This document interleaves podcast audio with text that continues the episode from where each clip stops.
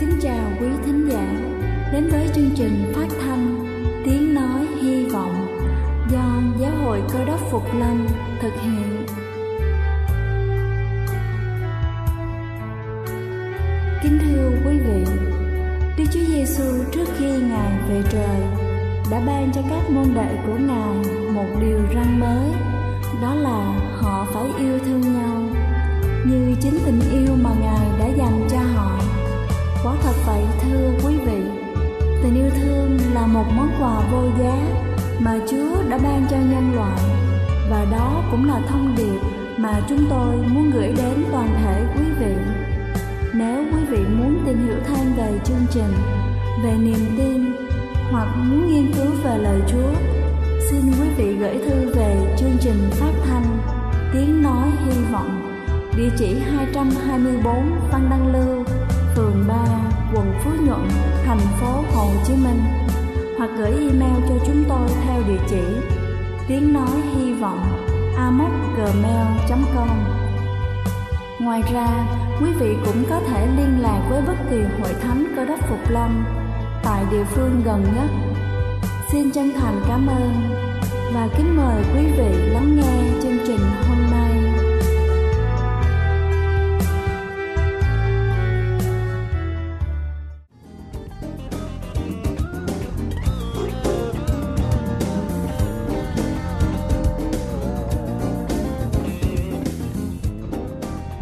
Xin kính chào quý vị khán giả của chương trình phát thanh tiếng nói hy vọng.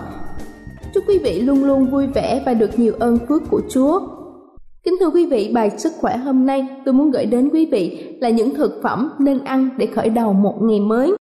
Bữa sáng với thực phẩm nhiều calo và giàu chất béo có thể khiến cho chúng ta cảm thấy uể oải và buồn ngủ. Do đó, nên chọn thực phẩm cân bằng với nhiều protein và khoáng chất. Và sau đây là những thực phẩm nên ăn vào ngày mới. Đầu tiên đó chính là cam. Cam không chỉ là nguồn vitamin C mà còn giàu chất xơ, folate. Các đặc tính chống oxy hóa của loại quả này ngăn ngừa tế bào gây hại và làm sạch hệ thống cơ thể, do đó giúp cho chúng ta hoạt động khỏe mạnh suốt cả ngày. Thứ hai đó chính là yến mạch. Beta-glucan, chất xơ hòa tan có trong yến mạch, thực sự hữu ích trong việc giảm thiểu nguy cơ tăng huyết áp và cholesterol. Bột yến mạch là một lựa chọn tốt để có một ngày tràn đầy năng lượng. Thứ ba đó chính là dầu ô liu.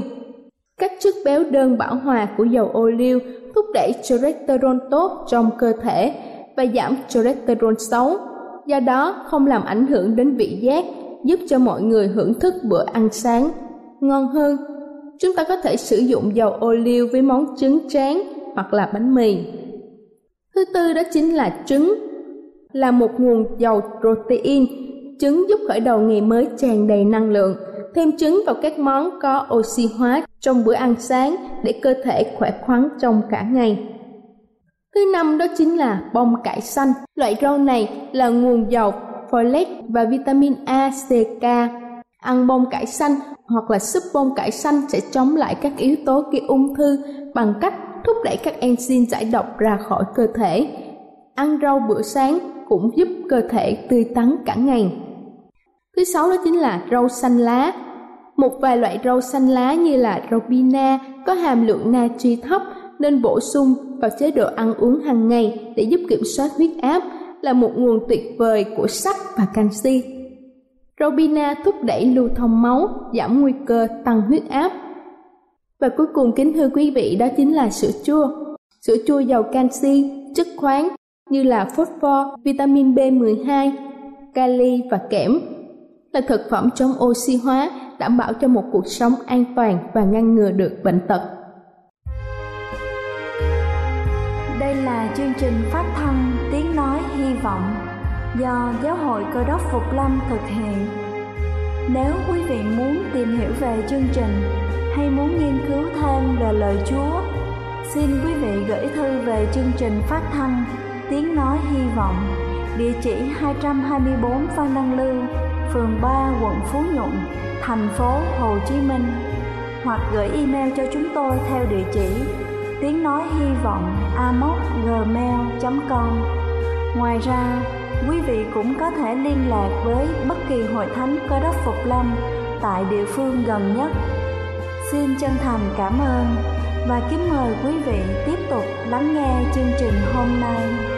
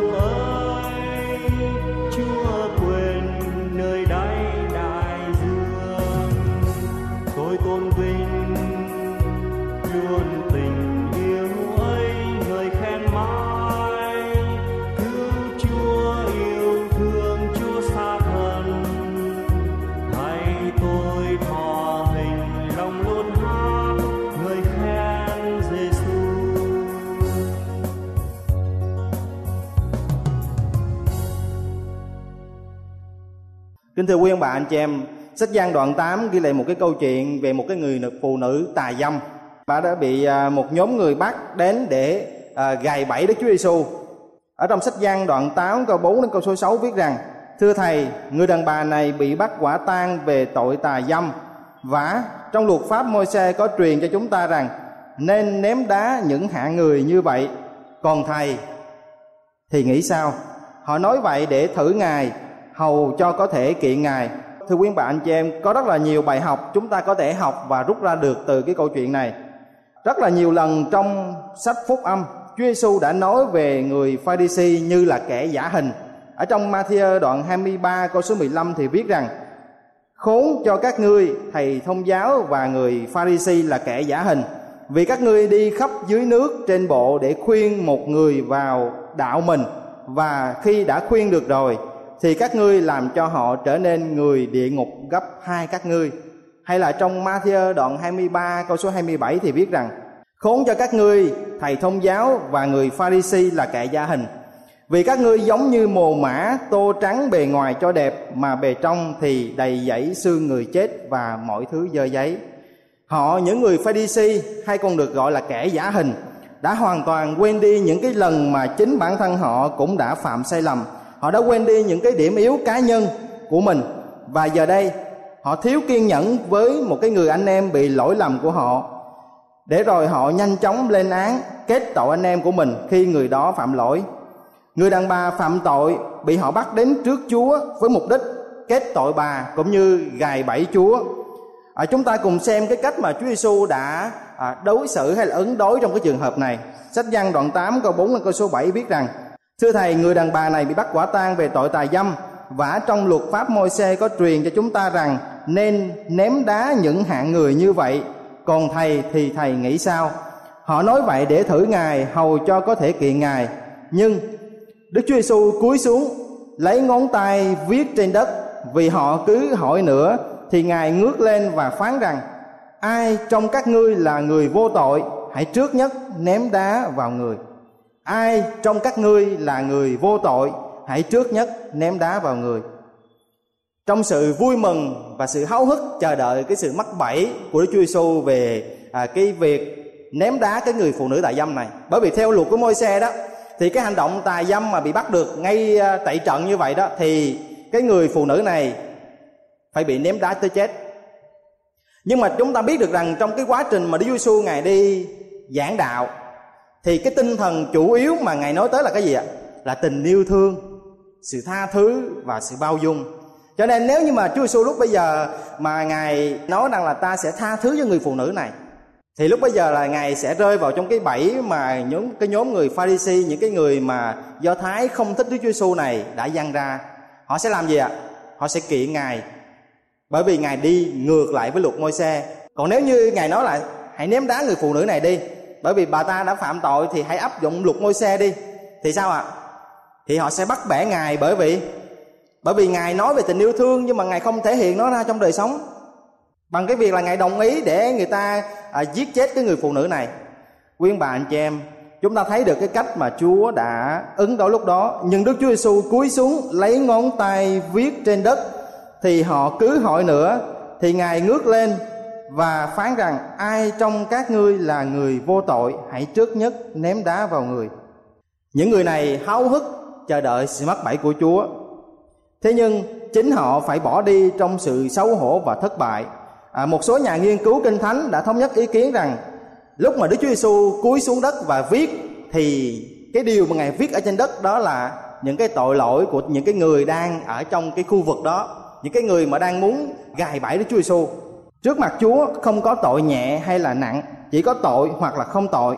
Nếu như người đàn bà đó bị ném đá chết vì tội lỗi của mình thì họ cũng sẽ bị như thế. Ngày nay chúng ta cũng đang phải đối diện với năng đề này. Chúng ta rất dễ dàng nhanh chóng nhận ra những sai lầm của người khác nhưng lại thường mù quáng trước những sai lầm của mình. Tại sao chúng ta lại dễ dàng nhìn thấy cái lỗi lầm của người khác mà rất là khó khăn trong khi nhìn thấy cái lỗi lầm của mình theo một cái thần thoại cổ xưa của hy lạp thì mỗi người sinh ra trên thế giới này mang hai cái túi một cái túi phía trước và một cái túi phía sau.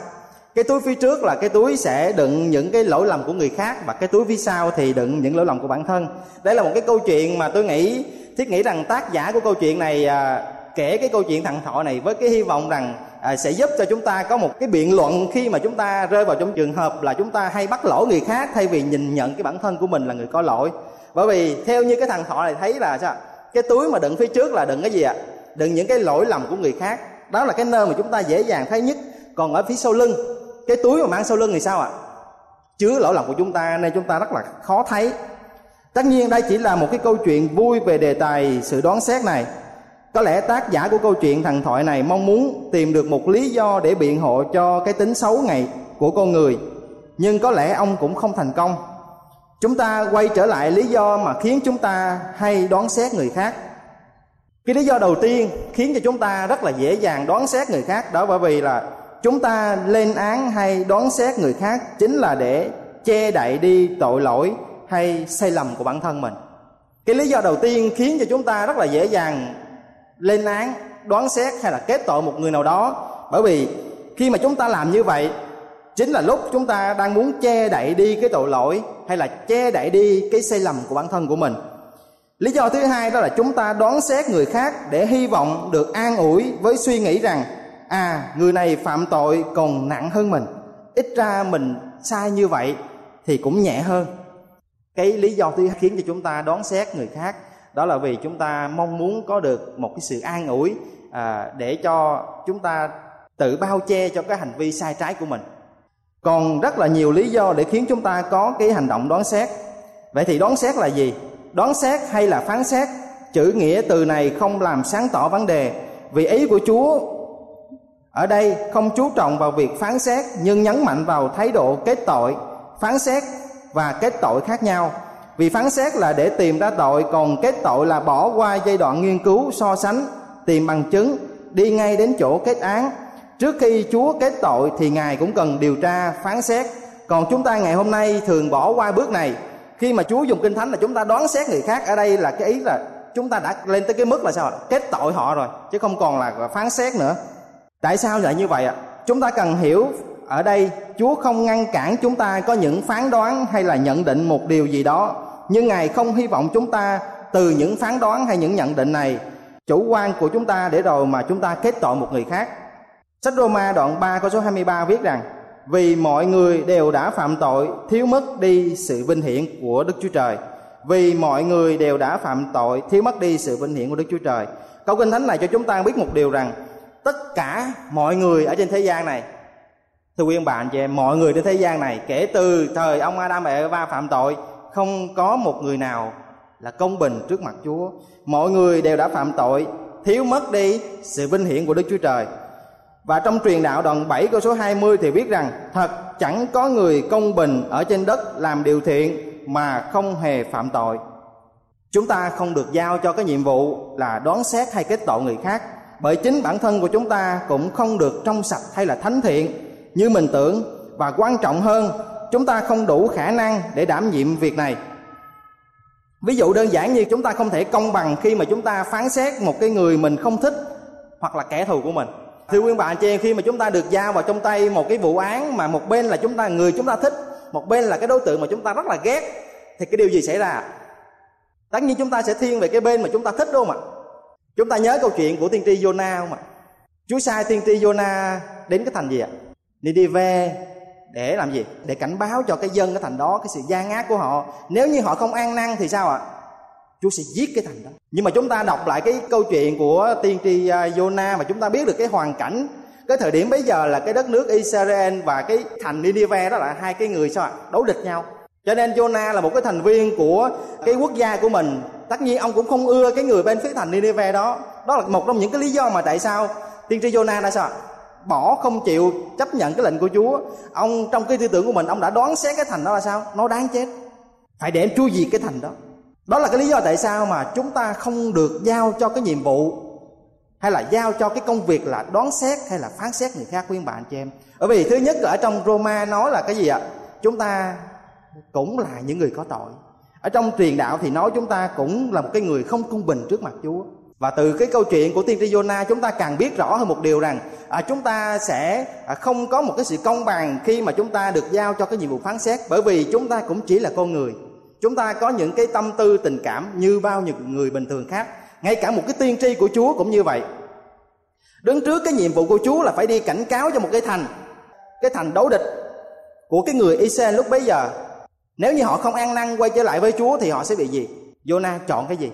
Jonah chọn tránh đi khỏi Chúa, từ chối công việc của Ngài với cái mong muốn là sao? Cái thành nó bị gì? Đó là cái lý do tại sao mà chúng ta không nên đoán xét người khác. Sáng thế ký đoạn 18 ghi lại cái câu chuyện về Chúa và thiên sứ, những cái vị thiên sứ đến uh, gia đình Abraham, ghé tại cái thành cái gia đình của Abraham trước khi tiêu diệt Sodom và Gomorrah quý ông bà anh chị em. Chúng ta học được một cái bài học rất giá trị ở đây. Sau khi nghe được thiên sứ của Chúa nói với Abraham rằng à, ta sẽ hủy diệt cái thành Sodom và Gomorrah bởi vì cái tội ác của cái thành này đã kêu lên thấu đến tai của Chúa. Thì Abraham làm gì ạ? Abraham có phải nói là ồ cái thành nó ác như vậy hả Chúa? Đáng diệt hay ông làm gì quý ông bà anh chị em? Không. Abraham xin cho cái thành đó quý ông bà anh chị em. Chúng ta ngày hôm nay chúng ta hay đứng cái cương vị của Chúa thay vì cái cương vị của một cái người bình thường.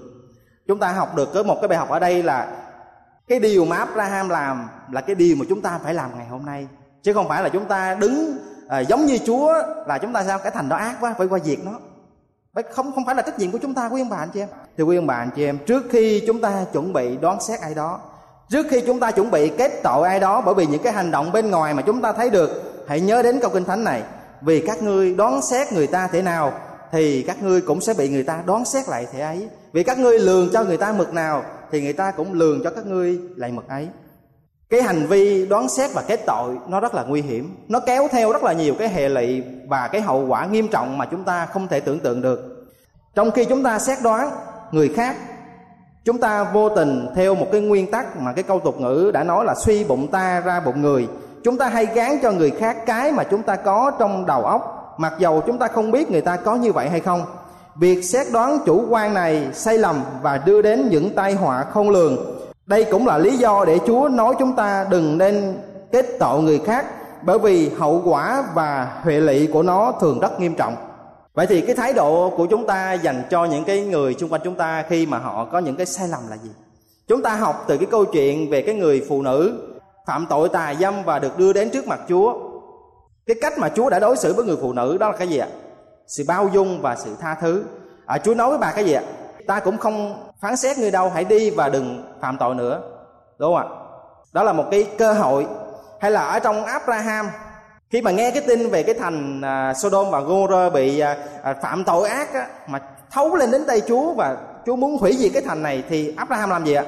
Abraham có phải là hùa theo với Chúa à đúng rồi diệt đi Chúa, diệt cái thành đó đi. Không. Abraham cầu xin cho cái thành đó quý ông bà anh chị. Chúng ta ngày hôm nay cũng như vậy. Cái tinh thần mà Chúa muốn chúng ta đó là học cách bao dung và tha thứ. Bởi vì khi mà chúng ta có cái hành động lên án hay kết tội thì nó sẽ gây ra những cái hậu quả và những cái hệ lụy rất là nghiêm trọng.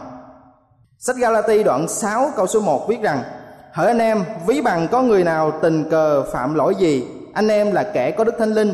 Hãy lấy lòng mềm mại mà sửa họ lại. Chính mình anh em lại phải giữ E cũng bị dỗ dành chăng? Là một người có đốc nhân chân chính. Khi chúng ta biết lỗi lầm của một cái người anh em của chúng ta Thì theo như Galati đoạn 6 câu số 1 viết lại rằng là chúng ta phải có cái hành động hay thái độ gì ạ?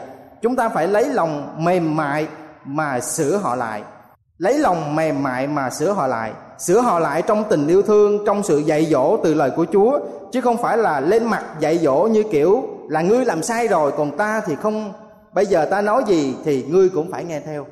Khi mà vua david phạm tội, khi mà toàn bộ những cái quân lính của mình đang phải ở trên chiến trường để chiến đấu, david không có việc gì để làm. Ông lang thang ở trên nóc cái cung điện của mình. Xa xa ông thấy một cái người phụ nữ đang tắm. Cái lòng ham muốn, cái dục vọng của ông nó trào lên che mờ ông khỏi chúa và ông quyết định phải có người phụ nữ này và thế rồi khi mà ông đã có được người phụ nữ này rồi thì sao ạ à? ông muốn chiếm luôn nguyên bạn chị và để chiếm luôn được cái người phụ nữ phải làm gì ạ à? phải giết chồng của bà là Uri lúc bấy giờ sau khi Đức Chúa Trời biết được cái hành động này của David đã sai tiên tri Nathan tới để để cảnh cáo ông có lẽ trong cái trường hợp của Nathan à, chúng ta biết được rằng là nếu mình Nathan tới lên mặt dạy đời vua David thì cái kết quả là gì ạ?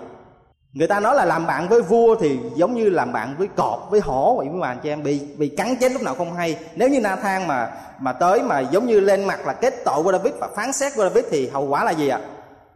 Chắc chắn ông sẽ bị à, tù tội hoặc là thậm chí là bị chết. Nathan tới với David, ông kể về một câu chuyện, có một cái người nghèo, sao ạ? Nuôi một cái con à, con cừu, thương nó như là con của mình vậy đó cưng nó, ăn với nó, ngủ với nó. Và một cái người ở bên giàu có rất là nhiều chiên cừu.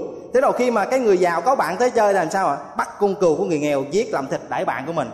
Vua david nghe tới đó tức giận nó là sao ạ? Phải bắt cái người giàu đó, đền gấp bốn lần giá con cừu cho người kia. Lúc bây giờ Nathan mới quay qua nói với David rằng vua chính là cái người giàu đó.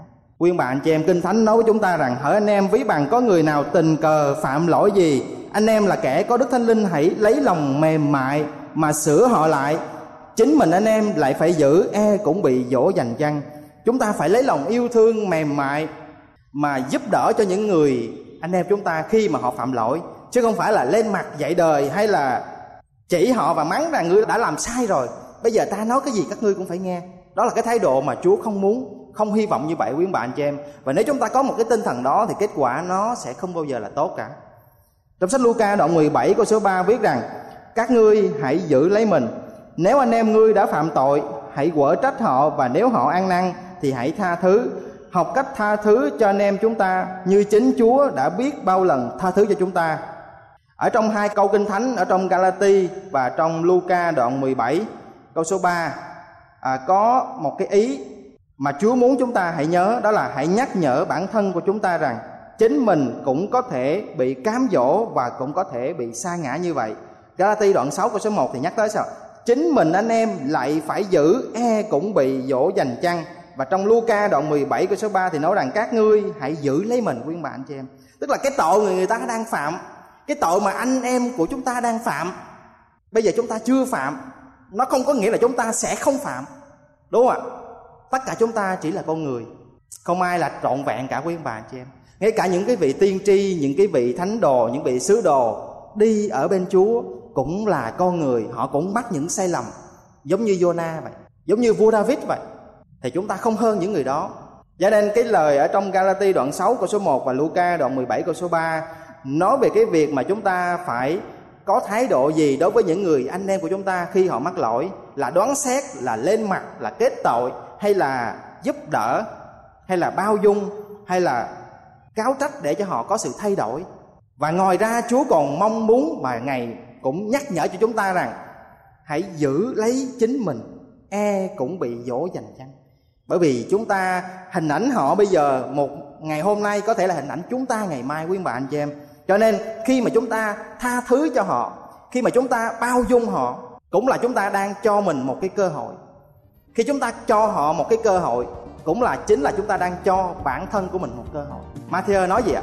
Matthew nói rằng nếu các ngươi đoán xét người ta, thì người ta cũng đoán xét các ngươi. Nếu ngươi, các ngươi lường người ta mực nào, thì người ta cũng lường các ngươi mực ấy.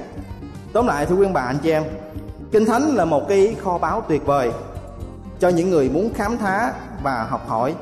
Chỉ với một cái câu chuyện về cái người phụ nữ phạm tội tà dâm, chúng ta đã có rất là nhiều bài học quý giá cho đời sống của chúng ta tạ ơn chúa vì ngài đã ban cho chúng ta những bài học quý giá này.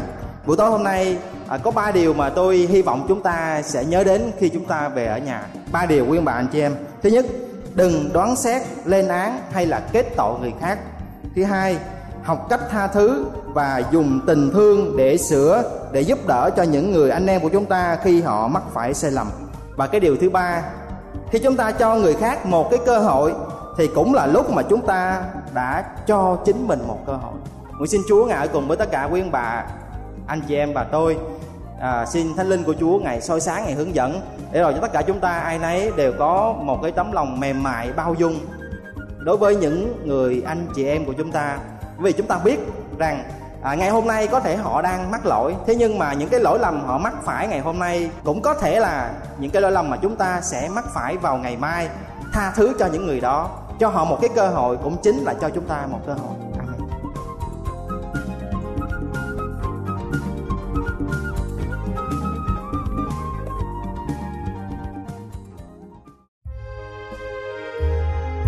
Đây là chương trình phát thanh Tiếng Nói Hy Vọng do Giáo hội Cơ đốc Phục Lâm thực hiện.